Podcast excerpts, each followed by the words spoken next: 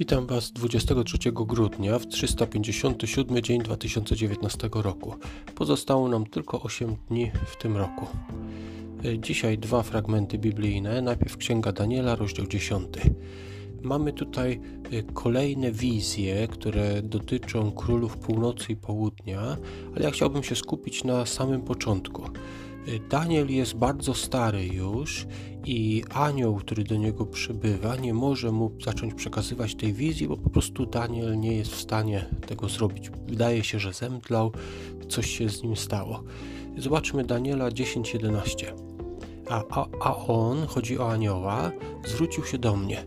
Danielu, jesteś dla Boga najcenniejszy. Słuchaj uważnie tego, co za chwilę powiem. Wstań, bo posłano mnie do ciebie. Kiedy to powiedział, ja drżąc wstałem.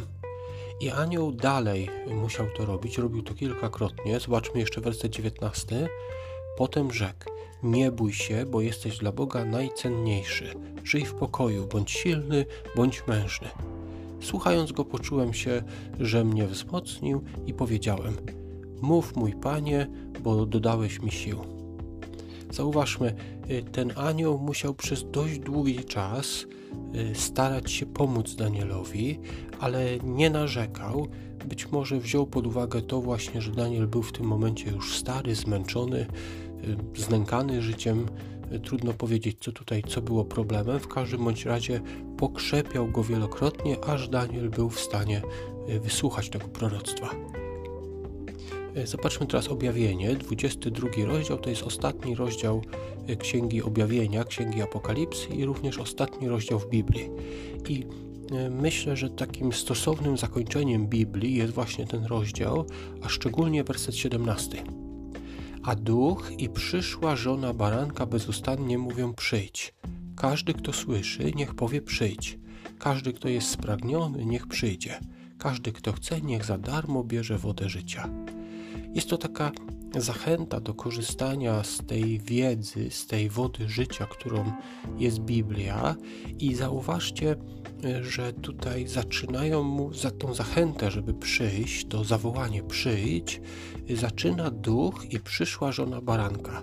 Ale potem każdy, kto to słyszy, też ma powiedzieć przyjdź. Czyli zobaczmy, powiedzmy, że kogoś właśnie zawołał ten duch albo przyszła żona baranka, ten ktoś woła następne osoby, te wołają następne osoby i każdy z nas, który usłyszał to zawołanie, przyjdź, w myśl tego także ma zawołać przyjdź. Tutaj czytamy: Każdy, kto słyszy, niech powie przyjdź. Czyli my nie tylko sami mamy przyjść, ale my także mamy zachęcić innych do tego, żeby przyszli. I dalej czytamy: Każdy, kto jest spragniony, niech przyjdzie. Każdy, kto chce, niech za darmo bierze wodę życia.